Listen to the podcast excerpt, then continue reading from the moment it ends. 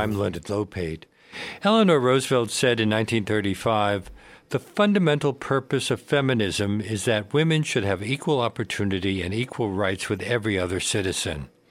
However, polls show that one third of American respondents believe feminism does more harm than good.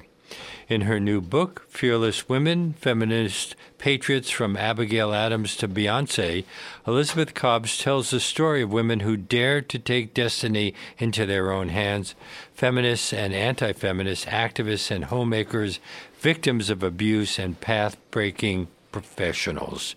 Her book is published by Belknap Press, a division of Harvard University Press, and brings novelist, historian, and filmmaker Elizabeth Cobbs to our show now. Welcome. Hello. So happy to be here again. Uh, you open your book by relating how three of your good friends, all women professors, told you that they do not consider themselves feminists, and, and others have told you that as well. Why did they object to being called feminists?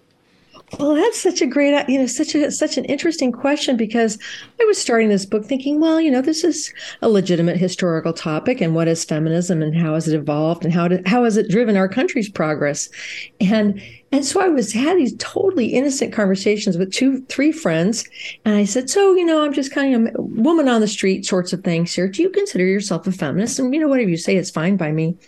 And these three women who had all really, you know, symbolized all the how far we've all come together all said oh oh no no i wouldn't consider myself a feminist. And so i thought it was like right there you know was such a a moment where you had to say well gosh how how could it be that this idea of gender equality which we all profess to believe in could then become so tarnished well because people... they they said that it meant a difficult person with extreme views that that's not what feminism means is it well, I don't think so. I mean, let's put it this way. As you certainly well know, I mean, there are extremists in any hmm. group of people, um, but that's not feminism at all. I mean, my gosh, you look at someone like Abigail Adams or Beyonce, and you don't say, oh, well, there's an extremist for you. No, these are just really, you know, lovely, fun, interesting people of just real patriotism, a real heart. And you, you know? say, Feminists saw themselves, I'm quoting, as helping the United States achieve its own goals and subscribe to the belief that women and men are entitled to equal dignity and opportunity. That seems reasonable. Yeah, well, I think so too. And I, I was so charmed when I found that quote by Eleanor Roosevelt, where the first lady in 1935 is defining what feminism is, and she's defining it precisely that way.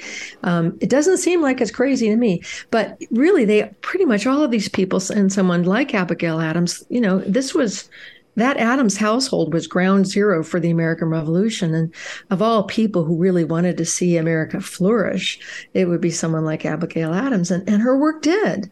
I mean, she was one of those early people, the first, in fact, to advocate for the idea for the crazy, the crazy, you know, call me crazy idea that girls should be able to go to school. Hmm. And that fact, I mean, her work with that and that of other revolutionary men and women of her generation brought about universal education, Leonard. And that's you know, that's how we get the Industrial Revolution because America becomes the best educated country in the world in the 19th century. And that was because of feminism to an important extent.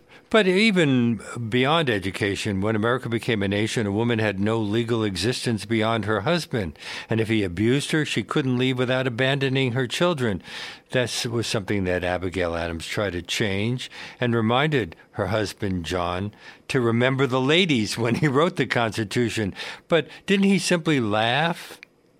Oh yeah. Now, so John, it's funny. I think we always, you know, it's kind of a famous quote when Abigail says, "Remember the ladies," and what she says is, "Don't make us the vassals of your sex." Mm. That's that's a, a, quote as well. And but what she also says, listen, most men are not this way, but if you put unlimited power into the hands of any individual, know, every man, you know, can be a tyrant if he wants.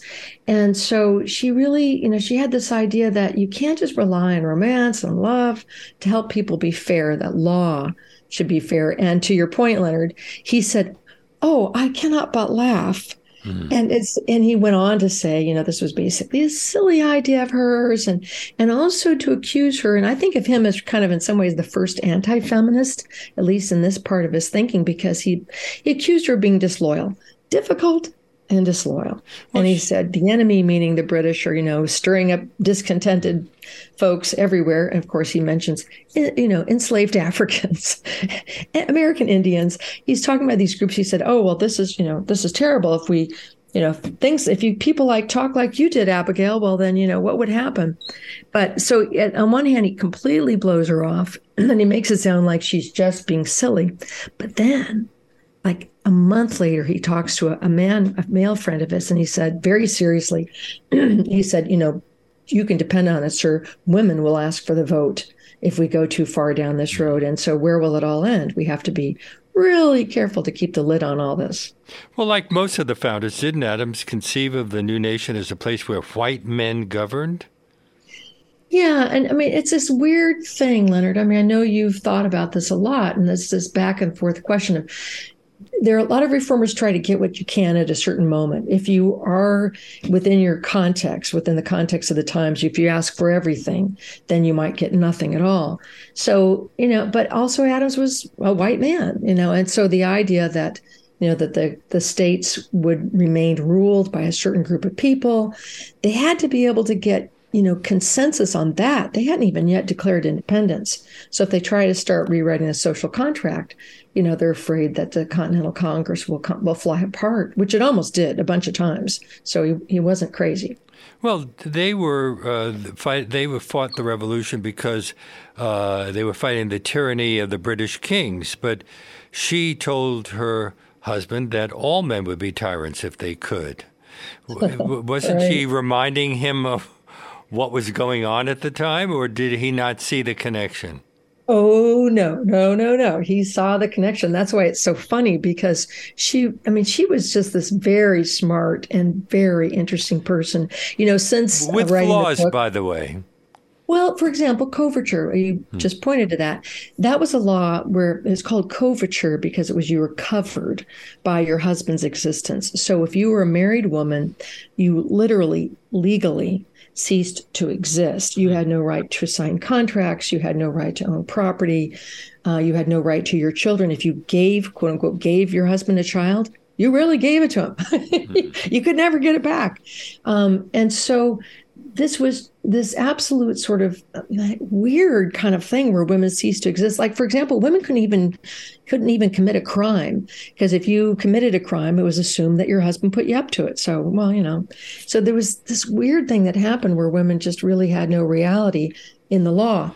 and so that just left them terribly vulnerable. And one of the things I do, Leonard, in the book is that I'm trying to look at both each chapter has two women. One I call the face of feminism. She's kind of the person who cares. You know, eight like, chapters with two women in each of the.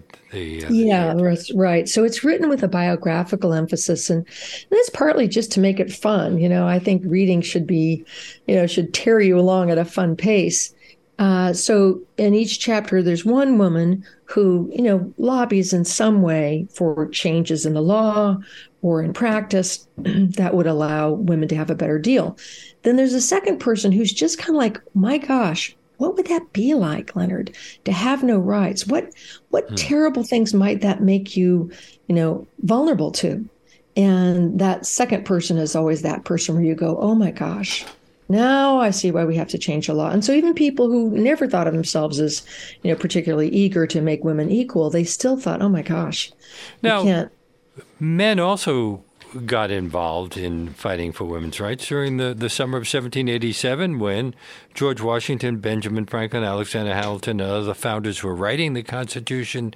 Didn't some male reformers who shared Abigail Adams' vision launch the first Ladies' Academy on Cherry Street in Philadelphia? That was they just did. a short walk from Independence Hall. So they were making a point, weren't they? Yes, they were making a point. This was this fascinating thing where, and one of the founders of that was Benjamin Rush, who was, mm. you know, one of the you know, closest members of that coterie of, of, you know, Jefferson and Washington and Adams, who were right there in the center of the revolution. And so they founded a ladies' academy. And by with but within 30 years, there were more than 360 ladies' mm-hmm. academies all across the Northwest. Isabel Graham started one in New York City. Yes. So Isabella Graham started one in New York City. And for those who, you know, followed Hamilton, the Hamilton musical very carefully, you might have read the book by Ron Chernow. And, you know, one thing you can learn from that, and I, I also wrote a, wrote a book on this as well, is that Isabel Graham was like one of the most um, important people to Eliza, Elizabeth Schuyler Hamilton. And they founded the New York um, Orphan Asylum uh, together. So, yeah, these were people who were all in that tiny group of people who were really pushing forward the American Revolution. And they knew, they knew that if you question the idea that one man should stand over all men, that doesn't seem right, right? The one monarch over all men, that maybe it's also the case that one man shouldn't stand over an entire household with his wife having absolutely no say about anything that happens under within those four walls. The female academies trained the first generation of women teachers and paved the way for universal public schools. Uh, so didn't that play a role in creating a skilled workforce that was better educated than any in the world at the time?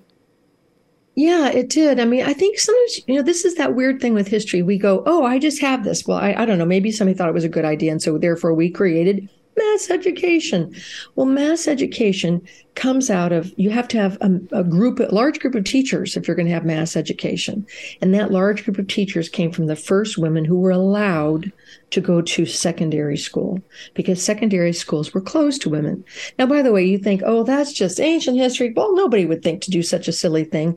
Well, you know, the young woman Malala, who was shot in the head, the Pakistani was shot in the head you know, 20 years, less than 10 years ago, uh, simply for saying, I would like to go to high school.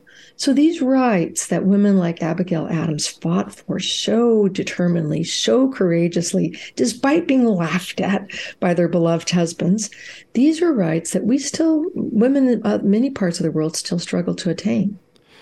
What were the the uh, the rights that they were fighting for? First was obviously the right to to learn uh, Angelina, Angelina Grimke and Susan B. Anthony campaigned for the right to speak in public, to lobby the government, and to own property.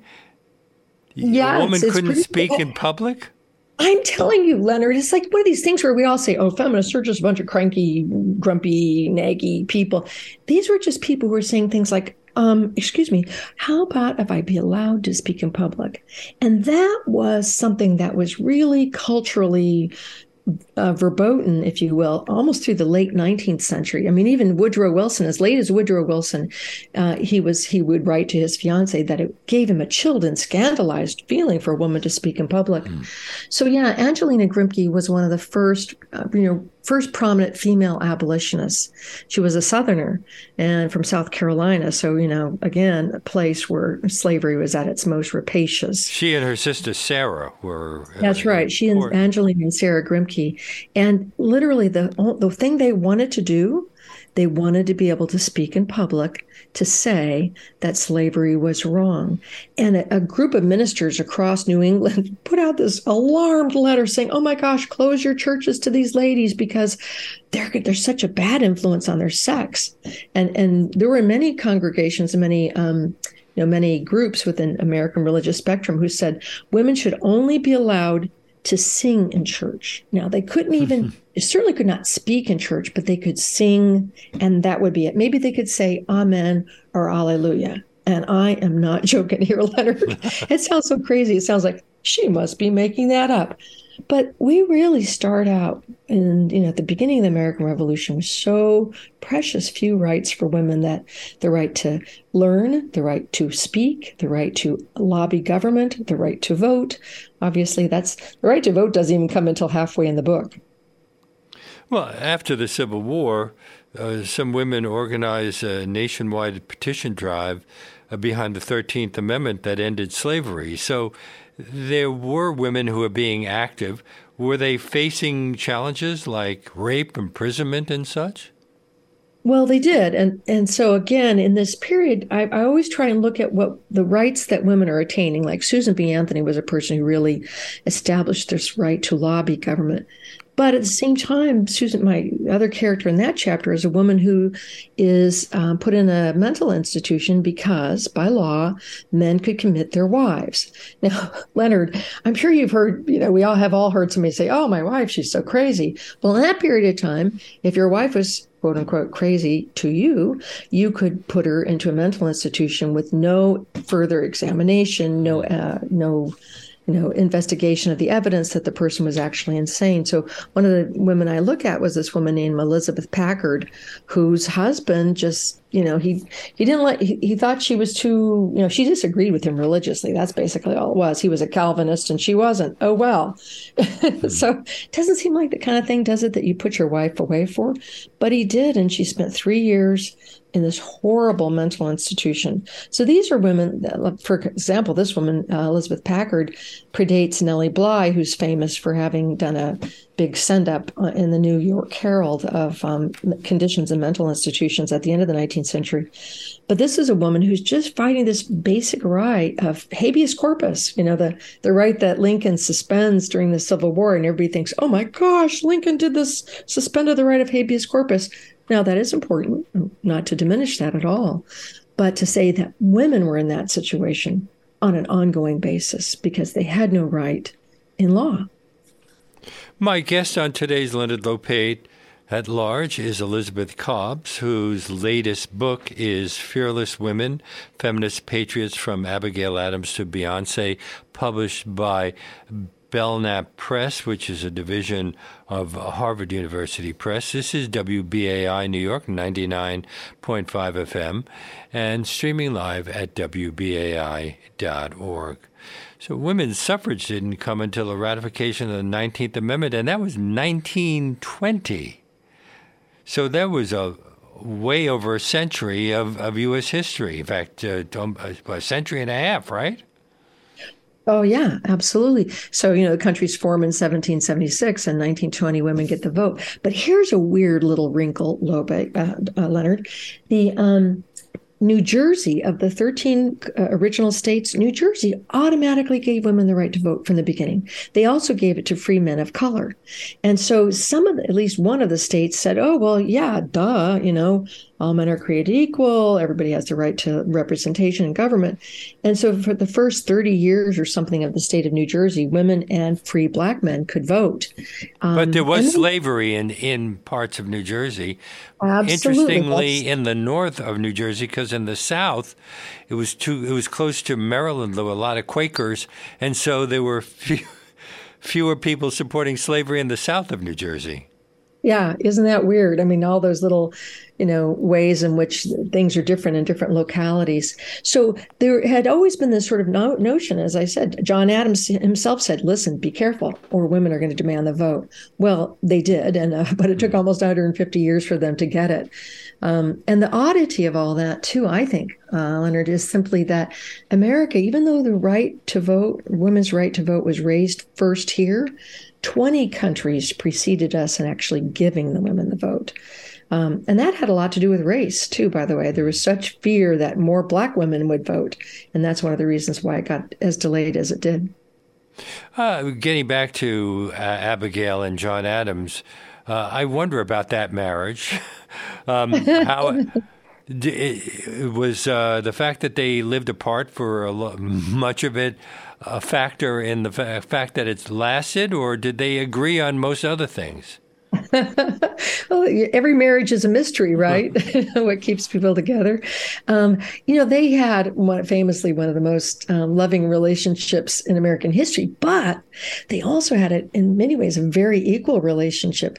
And this is one of the reasons why one of the arguments I make in the book is that we really get romance because of feminists. Now I realize this is not the this is not the common way of looking at it, but this idea that people love each other more fiercely when they can be honest, right? When they can drop the act and they can actually say, "This is what I want," you know, I I I, I need this or I care about this, doesn't make them less romantic, and in fact, it gives them a basis of equality for for really loving one another. And so the idea that marriage is not just about some transaction, you know, you get a cook and a sex partner, and I get a you know I get a living wage here. You you know you pay pay for my life. Um, that's the way kind of marriage was at the time we started out in the American colonies. And what really happens over the years um, is that there's this move towards love in relationships. And Abigail and John were, you know, they were pretty hot for each other. How were women punished when they engaged in lesbian relationships? Well, that's a kind of a funny thing. I mean, lesbianism was always less um, overtly policed than than uh, gay male gay relationships. And I have to say, so this is not a this is not a particular road I went down in the book, so I, I can't give it to you in detail.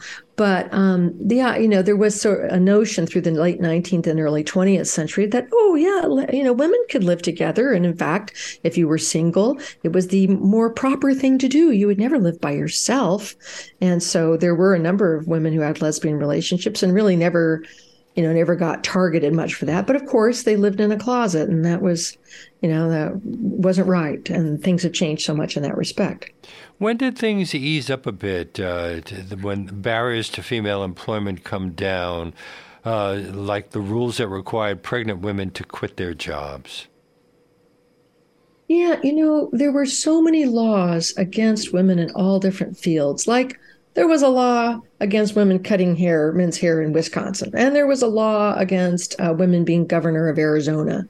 Uh, and this was one of the arguments. What, and, against and, a woman being the governor of Arizona?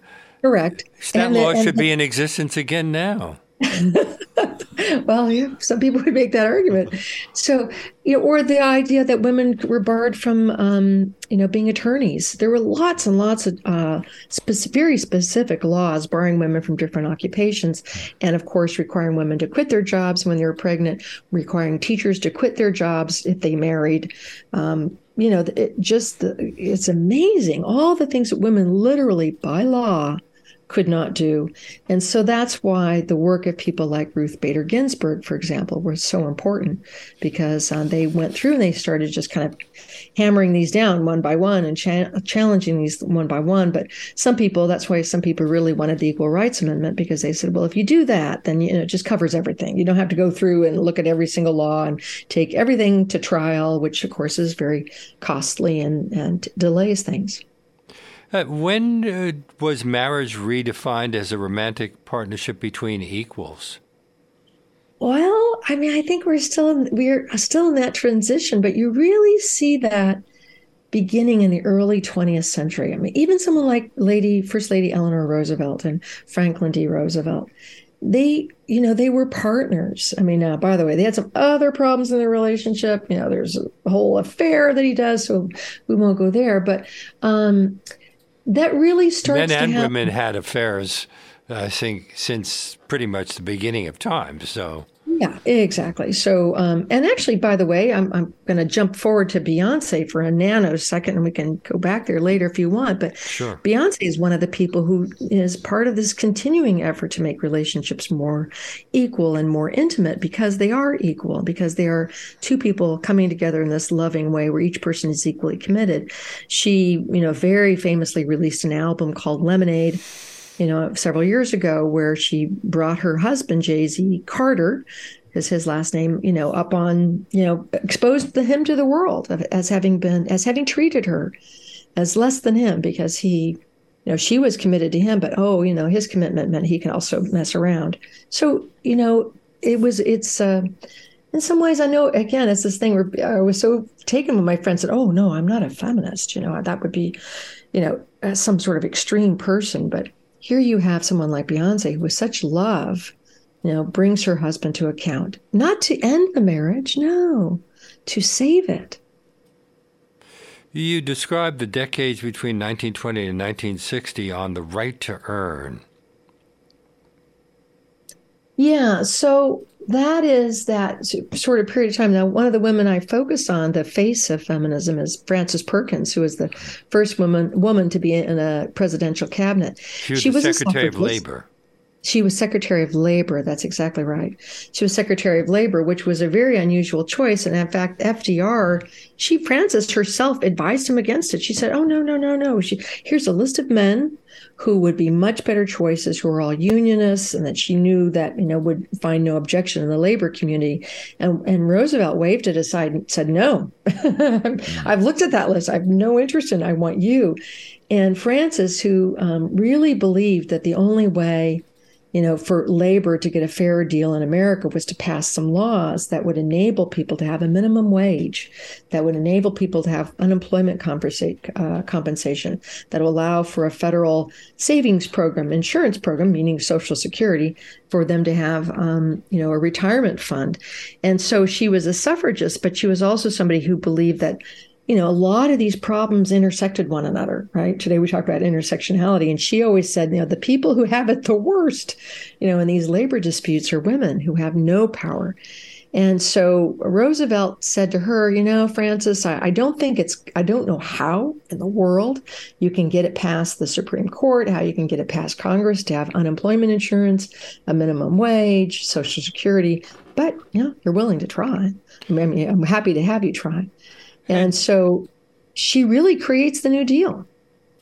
She helped to get the passage of Social Security in 1935, minimum wage in 1938.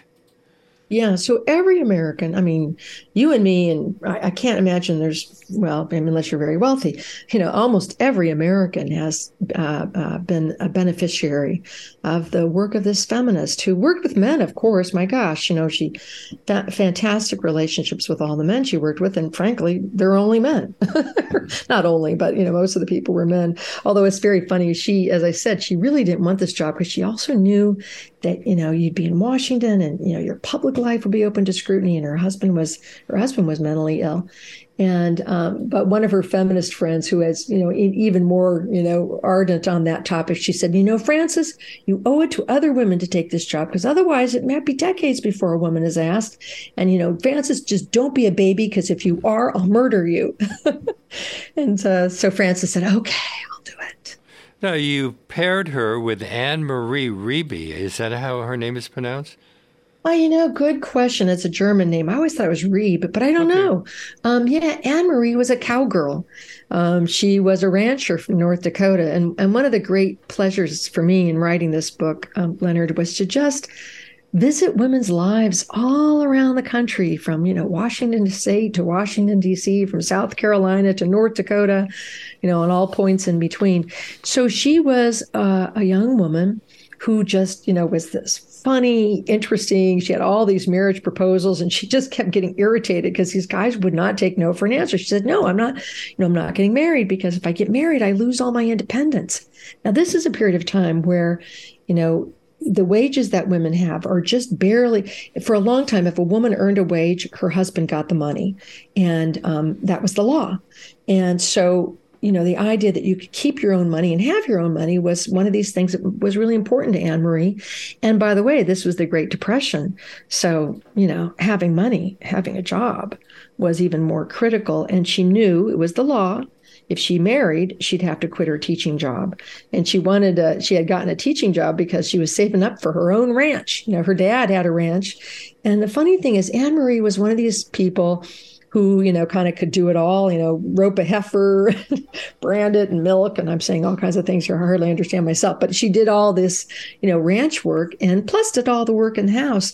But her dad said, you know, gosh, you know, I, you know, I, I could ranch with you. If, if you were a boy, Anne Marie, I'd leave this all to you.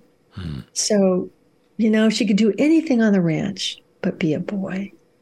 And so she's, you know, she's one of these women who had the right to earn, the right to to have some money, just so you could have some independence. It's not like and do anything gigantic with it, but have a life. That's did, what you want. Did she succeed in uh, maintaining her economic independence while she remained unmarried? You know, Leonard, not all stories end as well. This is one I was. This was the Great Depression. The, in the end, you know, she, the Dust Bowl, the Great Depression, all these attitudes sort of defeat her. Um, she's just so beautiful and so fun and so funny. By the way, God, she's a great sense of humor. But in the end, you know, she meets this guy and he he earns thirty eight hundred dollars a year, and she earns eight hundred dollars a year. Thirty eight hundred versus 800.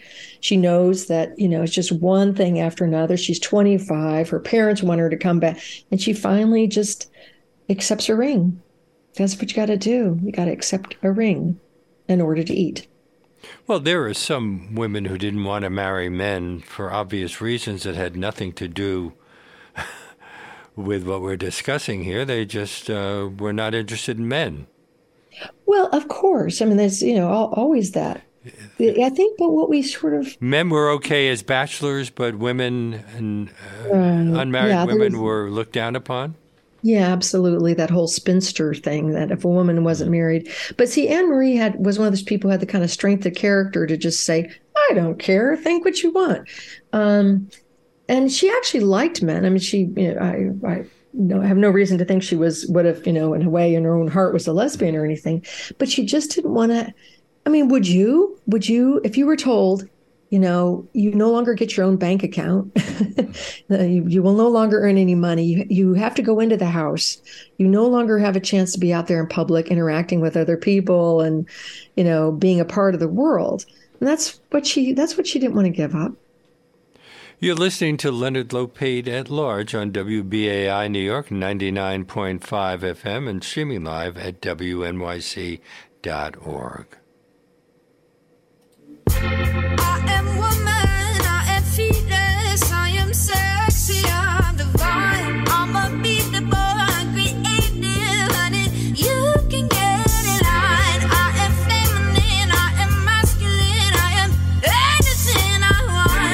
I hope you're enjoying my conversation with Elizabeth Cobbs. If you sign up to become a member of WBAI during today's show, with a contribution of $50 or more, you can receive a free copy of her book, the book we're discussing, Fearless Women Feminist Patriots from Abigail Adams to Beyonce.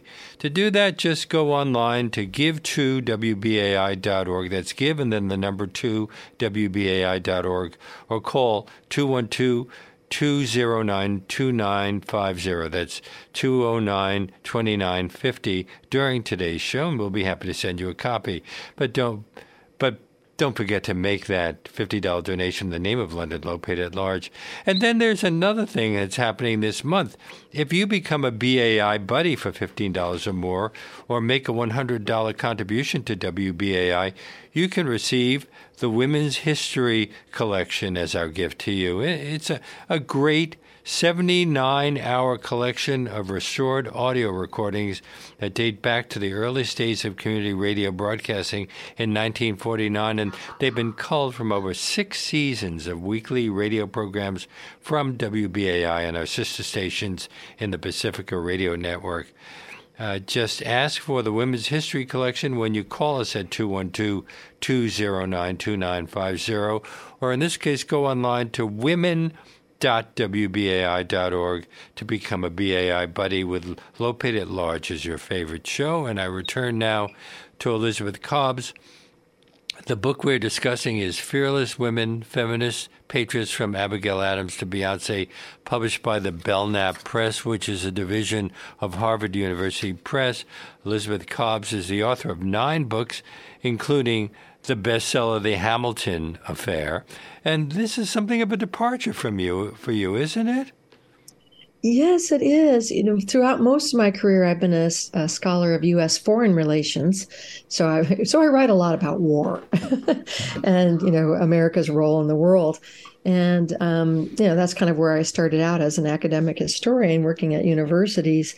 But I just, you know, I wrote a book on World War One, and it ended up thinking, well, let's write about something that hasn't been written about World War One because we had the 100th anniversary recently, and so I wrote a book on women in World War One, and there was this fascinating group of women who were telephone operators who served as America's first women soldiers. And um, and so that sort of got me going down the road of doing some things in women's history. And then I wrote a novel on Harriet Tubman, who was also a military veteran and like the Hello Girls who served in France in World War One. Uh, she Harriet Tubman also had to fight for her military pension. I mean, I realize I think probably most people don't know that. Harriet Tubman had a military pension because she was a military officer. She not not as a not formally as an officer, but as an intelligence officer. Well, you uh, the diverse subjects in this book include a 19th century immigrant who escaped an abusive marriage.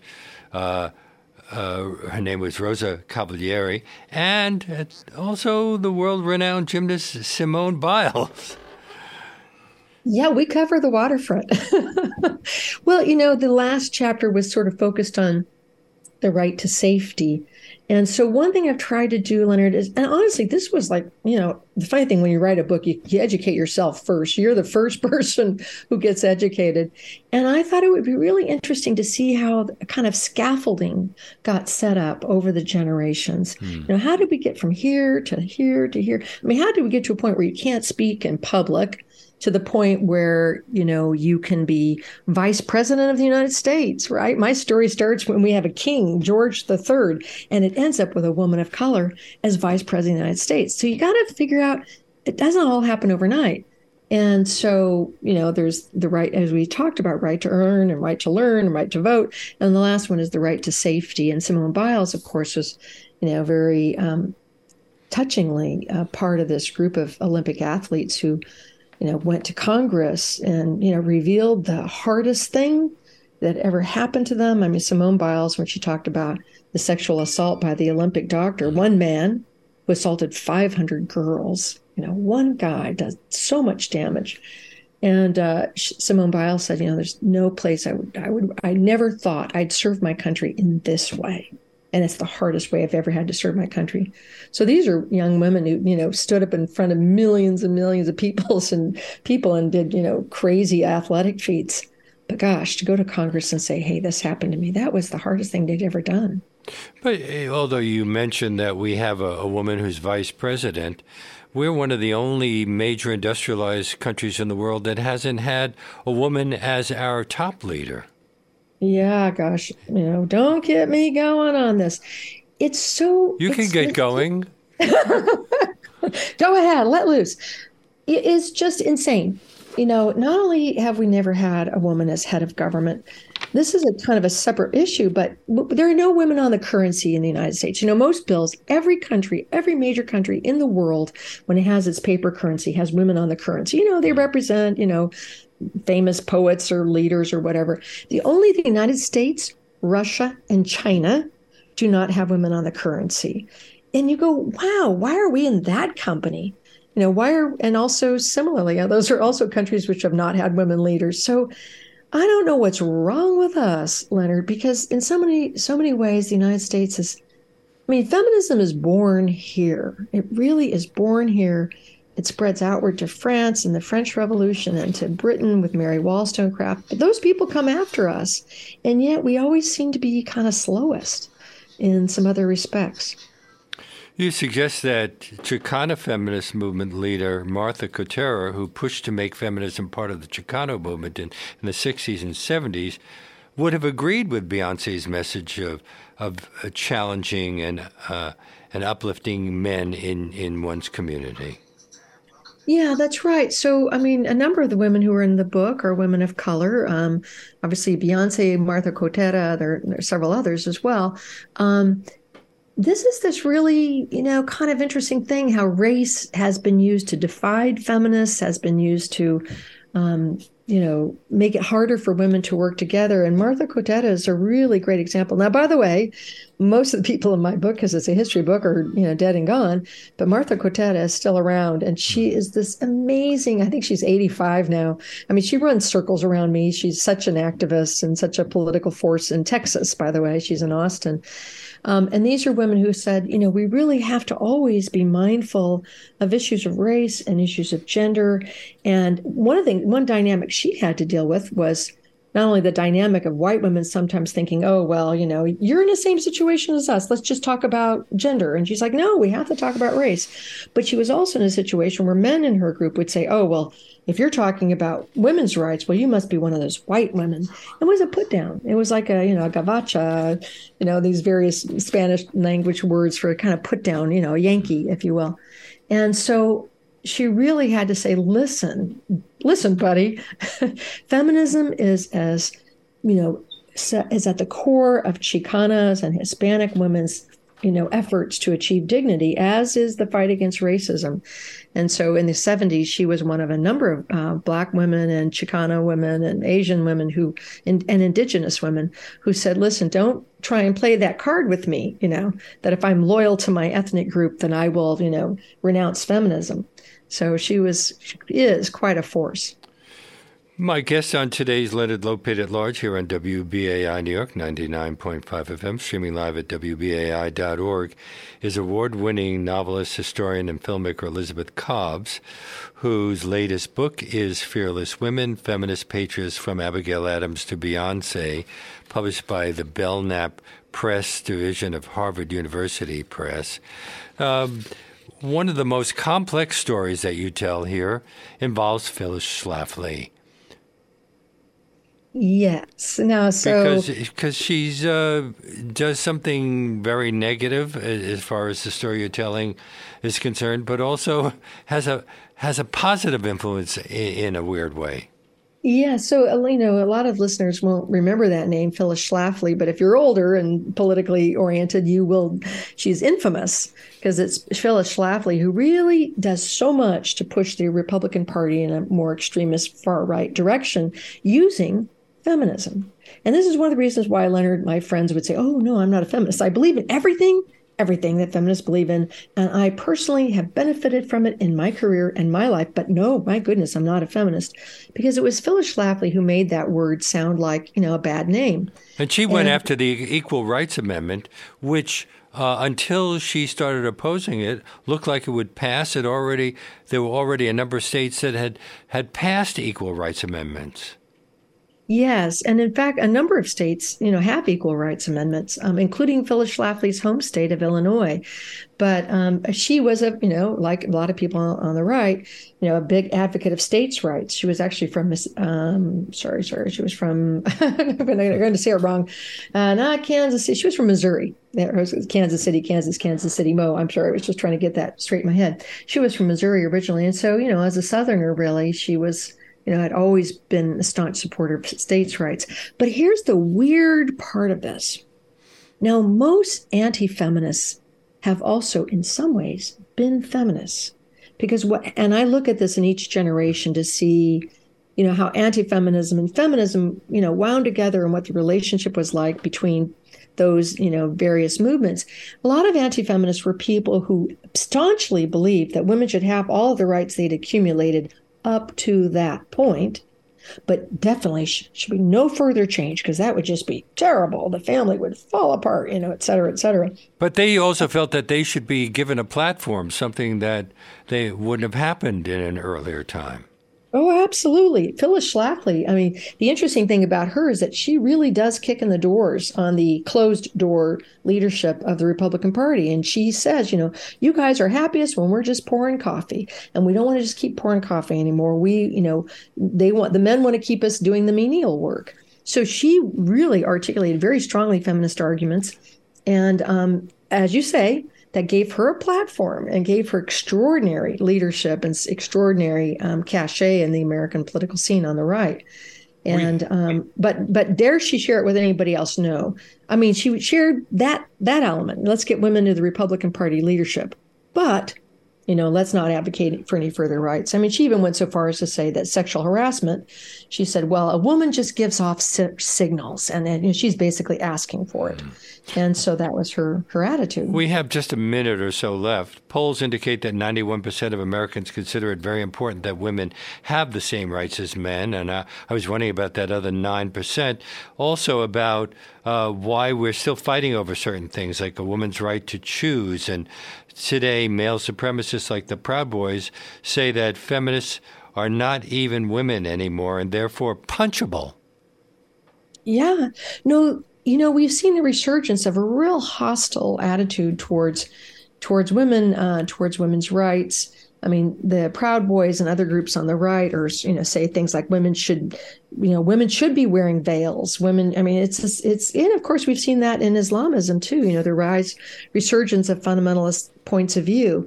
So those those are always intention, have always been intention historically, but we're really seeing now as a real challenge to the idea that women should have any rights, which is one reason why I wrote the book, Leonard, because I think you know, when we go around putting down our own philosophies, if we don't just say proudly in a, a simple way, well, of course I'm a feminist, you know, I you know, I believe that men and women should have equal rights. I I believe men should, you know, be able to raise their children. They mm. why should they be denied that? Why should they be pushed out of the house and not allowed a say in the raising of their children? I mean, this is really good for men and women. For men too. well, men it's too. been a pleasure talking with you.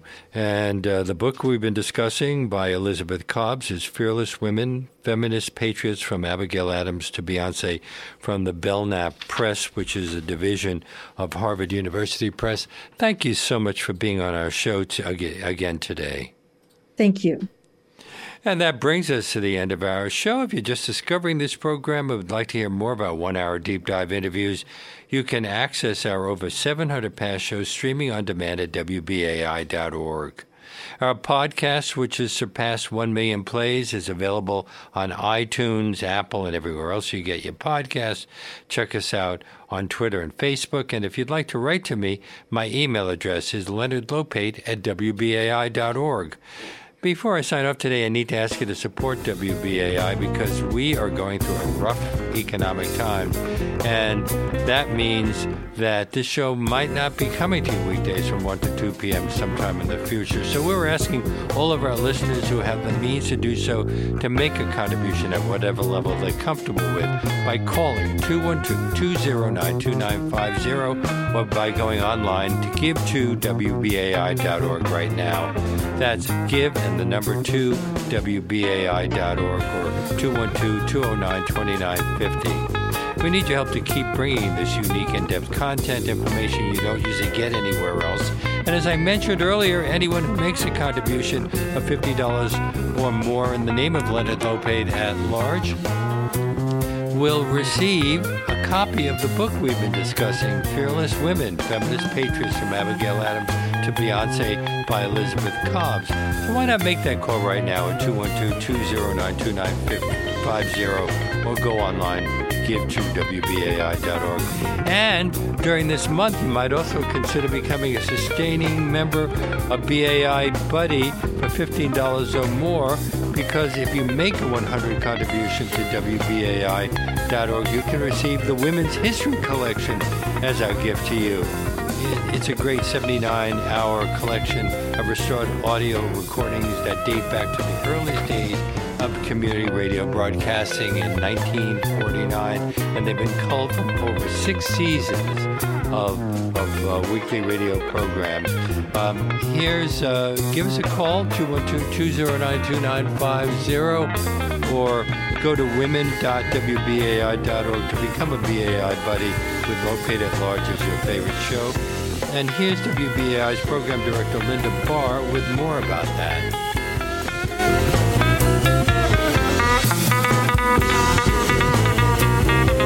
You're tuned to listener sponsored WBAI New York with a moment in women's history.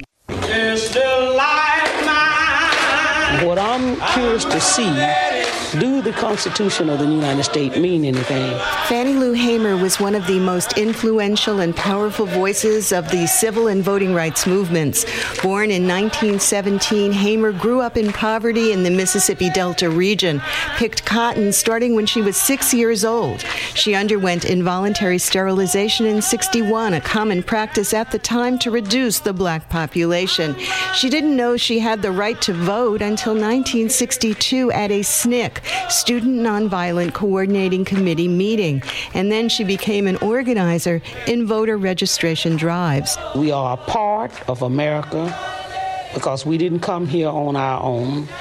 Our parents and our descendants was from Africa, and we didn't come on our own, but we do want to be treated as human beings. And I'm fighting for human right not for equal right.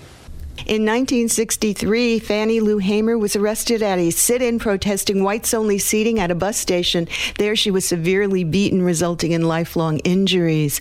By 64, she helped organize Freedom Summer and took part in organizing the Freedom Democratic Party and fought to run for Congress, challenging the local Democratic Party's efforts to block black participation. We knew from the beginning that we wouldn't be seated, but we wanted to explain our side whereas in a state that 42% of the people can't register, they wasn't representing us. And I think somebody, it's time now for somebody to be in Congress that's going to represent the people of Mississippi. And we wasn't allowed to go inside, but that didn't stop the challenge. By 1968, Hamer's vision for racial parity in delegations became a reality, and she was a member of Mississippi's first integrated delegation. And in 71, she helped found the National Women's Political Caucus. You can hear more from Fannie Lou Hamer and other trailblazers by becoming a WBAI Buddy, a sustaining member for $15 a month. That's only 50 cents a day, and you'll receive WBAI's historic Women's History Collection and a WBAI tote bag. Please go to women.wbai.org to become a buddy in the name of your favorite program or all programs. Women.wbai.org or call 212 209 2950 212 209 2950 and say, Yes, I want to do my part. I want to become a WBAI buddy, our friend, our sustaining member at $15 a month. 212 209 2950. Please join the other new buddies to WBAI, other new people who have become buddies who realize that free speech really isn't free. We need to pay our bills. So please become a WBAI buddy, 212 209 2950, and join other listeners this month who've become WBAI buddies in honor of Women's History. This is listener sponsored WBAI New York.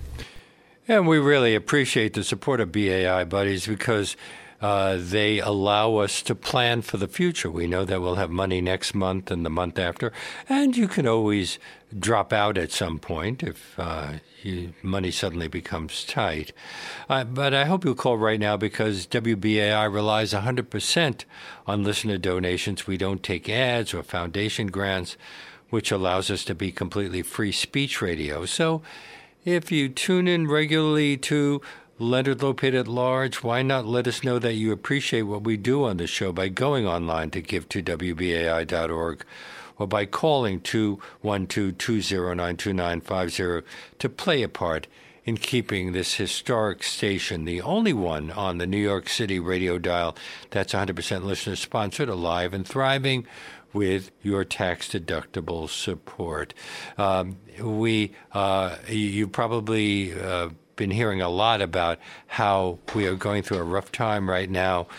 Please think about it. Think about what it would be like if BAI weren't here anymore. We've, had such a proud, uh, played such a proud part in New York City radio from 1960 on. Well, we're preemptive for the next two days again, because we need to do fundraising. But I hope you can join us again on Friday when my guest will be one of our favorite regular political commentators, Bob Hennelly. And we will see you then.